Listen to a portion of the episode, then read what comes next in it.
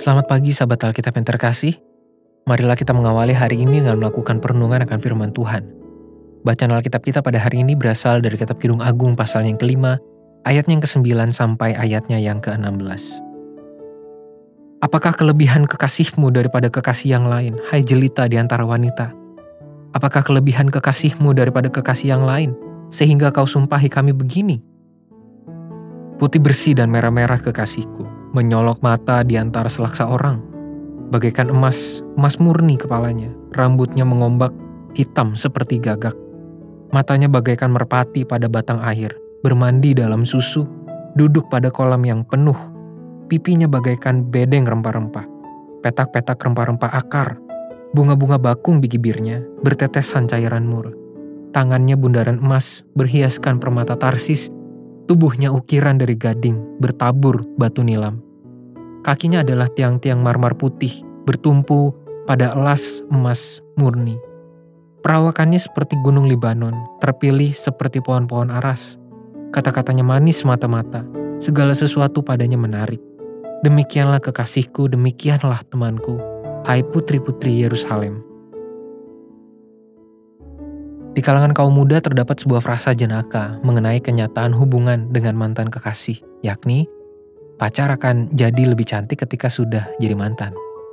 Di balik kalimat tersebut terdapat penyesalan sekaligus sentilan atas sikap yang selama ini kurang menghargai keberadaannya. Namun, jika kita cermati lebih lanjut, kondisi demikian tidak hanya terjadi dalam hubungan pacaran, melainkan juga di dalam hampir segala aspek kehidupan kita. Misalnya saja, manusia cenderung merasa lebih sayang terhadap sebuah barang yang sudah lama ia miliki ketika barang tersebut terlanjur rusak akibat terlalu lama dibiarkan tanpa perawatan. Bersamaan dengan meningkatnya perasaan tersebut terselip penyesalan atas kesia-siaan yang ia timbulkan sendiri.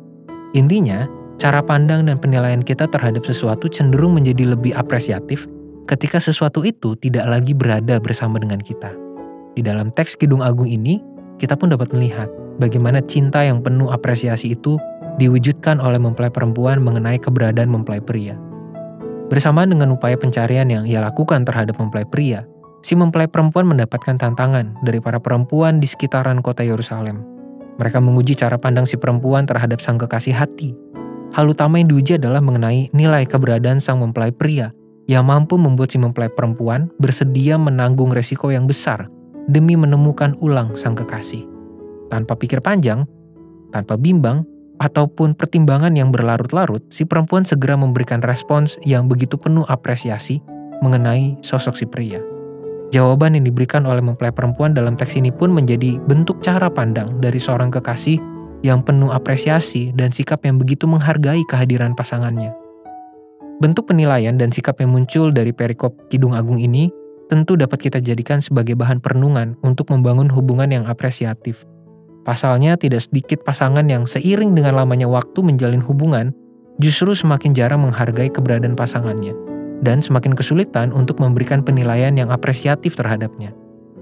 Terdapat banyak faktor yang memicu kondisi ini terjadi yang juga sudah kita renungkan selama beberapa waktu terakhir – namun pada hari ini kita melihat sebuah contoh sikap yang begitu esensial dan berdampak terhadap kualitas hubungan, di mana cara pandang yang apresiatif terhadap pasangan merupakan bagian dari fondasi keharmonisan hubungan, serta menjadi bagian dari upaya untuk menjaga api cinta tetap membara. Nilai ini tidak hanya berlaku dalam hubungan asmara, melainkan juga sangat relevan dengan kehidupan relasi keseharian maupun kehidupan beriman kepada Tuhan. Lagi pula, bagaimana kita dapat bertahan setia menjalani hubungan dengan seseorang ataupun dengan Tuhan jika kita tidak mampu menghargai keberadaannya. Jangan sampai kita menyesal ketika kita telah kehilangan akses terhadap mereka. Marilah kita berdoa. Tuhan firman-Mu yang menyapa kami hari ini mengingatkan kami tentang segala sesuatu yang saat ini ada pada diri kami. Secara khusus terkait keberadaan orang-orang terkasih yang setia, yang mendukung kami, yang selalu ada bersama-sama dengan kami.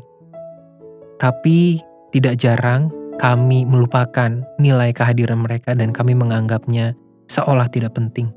Biarlah firman-Mu hari ini mengingatkan kami dan memampukan kami untuk membangun sikap yang lebih apresiatif terhadap mereka. Secara khusus, menghargai hubungan yang Tuhan berikan bagi kami.